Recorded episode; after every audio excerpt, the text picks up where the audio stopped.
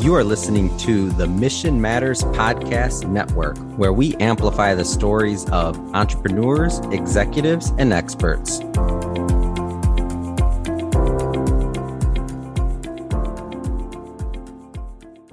Hello, and welcome back to the Future of Building Maintenance and the Mission Matters Podcast Network. I'm your host, Dereck E. Moore, and I'm the president and CEO of Building Maintenance of Tomorrow. And today on our show, we have as a guest Dr. Sabrina Dean from Dr. Sabrina's Healthcare Consulting, LLC. But before we get started, let's have our Mission Matters Minute. And our mission is to identify and engage with other entrepreneurs, business professionals, clients, and friends that want to make an impact on our society and that can also embrace our core values.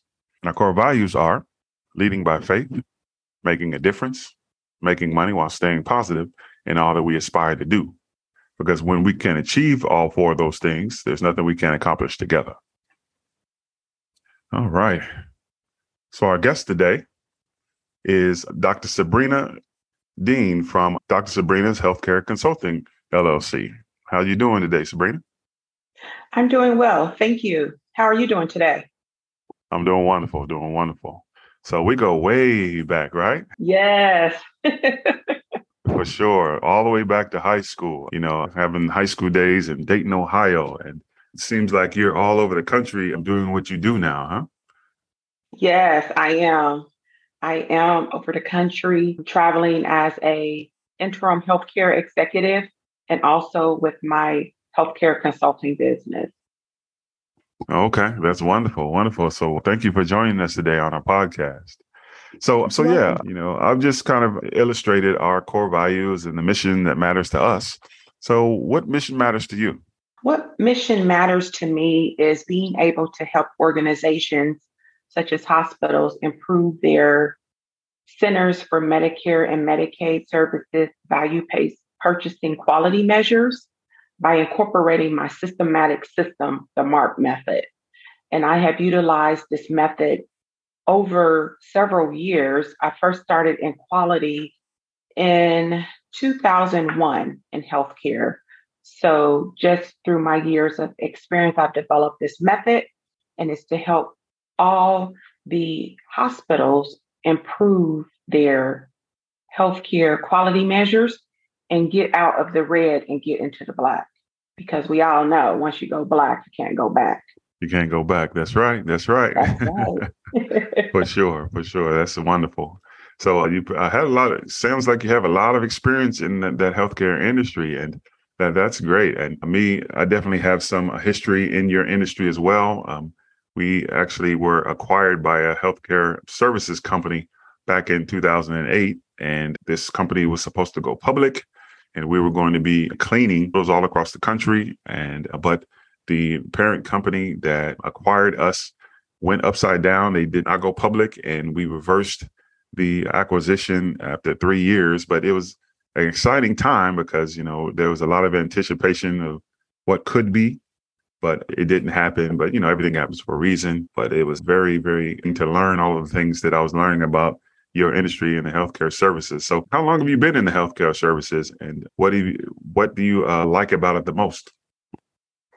I have been in healthcare now for 33 years. Wow. And what I like about it most is being able to help other people achieve their goals, whether it's health related, if it's financial, social, etc. because health is more than just health there's different facets that goes into ensuring that one is healthy you know their mindset of course their physical activity nutrition etc so there's different areas but being able to help others in whatever area that they're having difficulty in and i've chosen the administrative route now to help organizations improve their quality measures so again to get them in the black and out of the red okay, that's great. That's great. So 33 years, huh?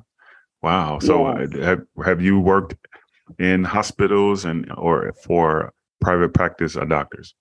I have worked in hospitals mainly. Oh, did you have a particular department that you that you worked in mostly? Was it the ER? Or you, did you have a specialization? At the bedside, my specialization was telemetry. So that's dealing with the heart okay. or cardiac, cardiac monitoring. And then from there, I went off into the administrative side, quality, quality management, regulatory and accreditation, infection control, risk management. That's dealing with the attorneys of the hospital, employee health, making sure the employees are healthy and have their, you know, their flu shots and different things that they need. So I've done a, a gamut of things, even directed social workers over the years, case management, chief clinical officer of a hospital. So I've I've done just about everything in a hospital. About everything, right? Talking to CEO, yes. okay, okay. So you definitely versed and have that expertise to definitely help others uh, do the same thing. That's great. So tell me, tell me your journey. So after high school, after we graduated, and we all went our different directions, I went uh, to the West Coast to play football at Arizona State. Where did you go to college and what made you get into nursing? Okay. So after high school, I actually went to Wright State University in Dayton, and I graduated from there with my bachelor's of science in nursing. And I stayed in the in the Dayton, Ohio area actually and worked at level one trauma center there, Miami Valley Hospital, which is still in existence today. Okay. And at that time, this was 1995, Miami Valley Hospital was probably about 650 beds, which today is closer to a thousand beds. So it's oh, okay. grown over, over the years. So it is a level one trauma center. And with being a level one trauma center, you get a lot of the traumas in the area. So there, Miami Valley has a helicopter which can fly out to different scenes like accidents and the staff that are on the helicopter can transport the people back to the hospital so that the doctors can work on them if they need to go into emergent surgery they can do those things. Sure. So i worked at miami valley hospital for about 15 years and actually in 2004 there was a hospital that started in Dayton called Kindred Hospital. Mm-hmm. Kindred Hospital Dayton, which is a long term acute care hospital. And I was actually part of the startup team. So that was a tremendous opportunity because in 2002, I finished my master's program. And my master's is a Master of Science in Administration with a concentration in healthcare administration.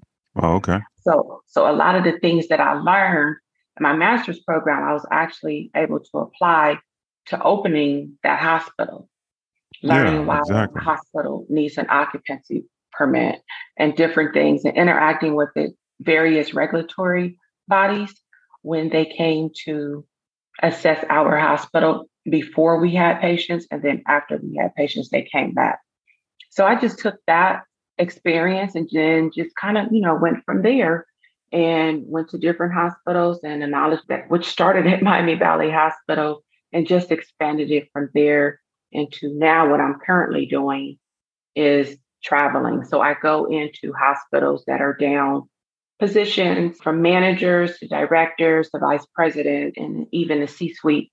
And I fulfill those roles so that the organizations aren't rushed to hire a body. They can take their time because they have me there fulfilling that gap. Sure, sure, okay. And from what I understand, you're in uh, sunny California right now, doing exactly that. And so, how did that assignment come about? Yes, you are correct. I am here in California, and the assignment came about with someone, you know, tapped on my shoulder and asked me about the opportunity. Thought I would be a good fit for it. It was only supposed to be a three month assignment, and I've been here in California since August of 2021. Oh, wow. Yes. So the assignment is coming to an end the end of December of 2022 because they do have someone hired for the position. And actually, I'm in the process of training her now. So okay, that that's great. Yes, yes. Well, they, they needed you a little bit longer than a couple of months, huh? Yeah. say the least. yes, yes, they did. That's right. So the last time I've been back to Ohio for my 30th high school reunion, I was hearing that a very popular hospital closed down, Good Sam, Good Samaritan Hospital. Is that hospital not in operation anymore? That is correct. Good Samaritan Hospital is no longer in existence. In oh, the wow. They probably could have used your services back then, huh? to stay afloat. Yes, and make sure they were in the black and not in the red. Absolutely. Exactly. Do you actually know what happened and, and why that came about? No, I really don't know, you know, exactly what happened, why the hospital closed, but you know, my speculation would be finances. It probably wasn't financially sound, you know, because to close a major hospital, the same thing that happened with St. Elizabeth or Franciscan Hospital back in 2000, because actually I worked there at that time when Franciscan closed and it was due to finances. The oh, patients, oh, wow. yeah, yeah. And that, that I'm sure that impacted that community tremendously, right? Yes, yes, it did. It it has impacted the community and not, you know, not being able to have that neighborhood hospital Right. But you still have Grandview and you still have Miami Valley, of course. Wanna Okay, that's good. Being in my career in my industry of commercial cleaning, how important uh, is it to have the right cleaning systems and, and protocols in place uh, at a hospital or medical facility? It is crucial. And yeah, I, I say so, it's yeah. crucial because speaking from my infection control background, you need the right products to clean so that you can kill the infections. Sure. Because and if you don't have if you don't have the right products, then those infections can spread from patient to patient to patient because when patients leave a room, those rooms are thoroughly cleaned. Sure. Yeah, I would hope so. Yeah, that, that sounds like it is very vital of system yeah. that should be in place. And so does most of the cleaning that happen in those in large medical facilities mostly done internally through the employees of the hospital or do they uh, contract that business out? At the hospitals that I've worked at, it's been mainly the, the staff of the hospital. Sure. But depending on what's going on, you know, if there's a disaster or something like that, then of course hospitals always have, you know, contracts with companies because they need to show that to regulatory bodies. You know, what if a disaster yeah. happens? What what right. are you going to do, right? So that has to be part of their plan. Okay, yeah, that makes sense. That makes sense. Mm-hmm. I was mm-hmm. always wondering that because we did have one surgical center that we had a contract with many, many years ago when I first started back in like 2008 and 2010 but uh, we didn't really get into uh, medical facilities after that. We went a kind of a different direction. But I was uh, wondering how most hospitals, you know, manage their building maintenance. Yes, yes, they do. They have team of environmental control, team or housekeeping, which is there's you know the hospital staff. Most hospitals that sure. I've worked at. Mm-hmm. Yeah, well, that's great. Well, I definitely appreciate what you do and, and how you give back because you definitely do make an impact on others' lives from your early days when you were actually on their bedside, helping them, you know, get back to health and making sure they went through their processes correctly to now helping whole organizations stay afloat, stay in business so they can do the same and help more people. So you're making a very big impact on our society and our community based off of your efforts and what you do. So I give you kudos for that. And thank you for your service. And please continue to do so because it's definitely needed. Thank you. I appreciate it so much. It's, you know, not a day that goes by that I think back to when I first started, you know, 33 years ago, and my why is the same to help other people. Sure. So much that even during the pandemic, I was in New York. So I went back to the bedside. I hadn't been at the bedside in years to help because they were so short staffed there in New York. Sure. I was there for three months. And then from there, I went to Texas and I was in Texas for nine months. Oh, wow. So, yes, during the pandemic. So, you know, being able to get back and help. And, you know, if I was the nurses in those hospitals, I would want someone to come and help me also. Absolutely, for sure. Mm-hmm. Well, I definitely see that you definitely found God's purpose in your life, and you're definitely helping other people's lives every day in what you do. So definitely continue to do what you do, and we appreciate, you know, your your efforts over the years. We definitely need individuals like yourself to keep our hospitals going. So if we do have any emergencies, they can be taken care of, and we can take care of our each other and our loved ones and everybody else in the family. So, so thank you again. You're welcome. most definitely, most definitely. Okay, well, that's really all I had today. I, I, appreciate you coming on and joining us today, Sabrina. Did you have anything, any last words you would like to share to the listeners? Yes, I just have a couple of things. Just wanted to talk about my business, Dr. Sabrina. Sure. Struggling to improve their Centers for Medicare and Medicaid Services value based purchasing quality measures by utilizing my systematic system, the MARP method, which I do have a book called The MARP Method Four Steps to Improving Healthcare Quality Value Based Purchasing Measures. And that book would be great for who? Who is your target market? My target market is actually any healthcare facility or any organization, period, because the MARP method can be utilized to solve problems in any organization. It's designed to get to the core issues of problems and then build from there. Okay. Do they have to be in the medical industry or could it be any industry? It could be any industry oh, to utilize great. the method. Yes. Yes. And so where can the listeners find your book and, and find you? Okay. My website is www.drsabrina's healthcareconsulting.com. The book can be purchased there or it can be purchased on amazon.com. And to contact me, I can be reached at my email, sabrina at Dr. And my telephone number is area code 937 414 0926. Okay, repeat that one more time. 937 414 0926. All right, awesome. Awesome. Thank you for that information.